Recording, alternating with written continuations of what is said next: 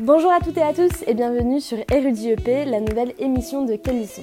Alors aujourd'hui on se retrouve pour parler livres et c'est moi qui ai l'honneur de vous accompagner pour ce deuxième épisode. Alors rapidement, si c'est la première fois que vous écoutez et que vous n'avez pas reconnu ma voix, je suis Aurélie, créatrice et responsable du podcast. Alors passons de suite au cœur du sujet. Pour cette deuxième émission, j'ai choisi le livre de Negar Javadi qui s'intitule Désoriental. Alors ce livre a été publié en 2016 et il retrace l'histoire d'une petite fille puis d'une femme entre l'Orient et l'Occident. Tout d'abord, qui est Negar Javadi C'est une autrice iranienne qui grandit dans une famille d'intellectuels opposants au Shah puis.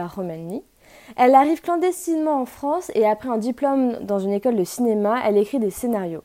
Elle signe avec Désoriental son premier roman qui a reçu 20 prix et est traduit en six langues. Alors, avant de vous dire pourquoi j'aime particulièrement ce roman et comment vous pourriez l'utiliser dans une dissertation de culture G, je vais d'abord vous en faire un petit résumé. Ce récit, à la première personne, commence par un souvenir, celui du 21 avril 1981, où la jeune Kimia, alors l'héroïne, monte avec son père les escaliers du métro parisien. Ils ne prennent pas l'escalator car, je cite, l'escalator c'est pour eux. Je me permets de citer ce passage du texte car il montre vraiment la portée du livre et euh, cette opposition entre nous et eux, entre les cultures qui va être vraiment au cœur des pages. Au début du livre, Kimia est alors adulte et attend dans l'aile de l'hôpital Cochin destiné à la procréation médicalement assistée. C'est depuis ce siège qu'elle se rappelle les souvenirs de sa vie sur trois générations. Elle narre au fil des pages la culture, celle de l'Iran où elle grandit et celle de Paris où elle devient femme. Elle écrit par exemple L'enfant volubile et liante que j'étais est devenue une adulte parisienne avec un visage fermé.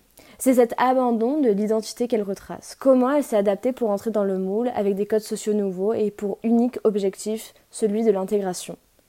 C'est aussi au cœur de son histoire la perte de repères et les thèmes de la famille qui sont exploités. Le déracinement avait fait de nous, écrit-elle, non seulement des étrangers chez les autres, mais aussi des étrangers les uns pour les autres.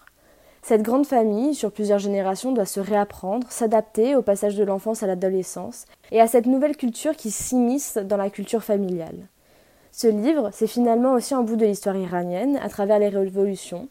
Ainsi, dans les notes de pas de page, on peut lire du contexte et des explications. Ce n'est pas un livre historique, mais il retrace l'histoire de cette grande famille d'intellectuels bousculés par le régime.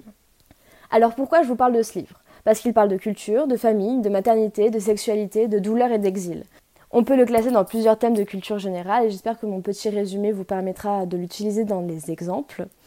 Negar Javadi retranscrit aussi une recherche, ce qui me fait penser peut-être aux âges de la vie, ou comment Kimia, alors dans cette salle d'attente, renoue avec son histoire et euh, repense à sa famille. En effet, à l'âge adulte, elle s'est progressivement détachée en essayant de tenir à distance son pays, sa culture et sa famille. Dans ce livre, l'autrice livre ce bout de l'histoire, comment la narratrice grandit c'est aussi un livre qui parle du choc culturel et comment la jeune Kima va abandonner sa culture pour entrer dans celle de l'Occident. Elle devient une étrangère aux yeux de sa famille car trop occidentale, mais une étrangère au saut du monde car trop orientale. Elle est donc désorientale. Le livre parle aussi de l'acceptation.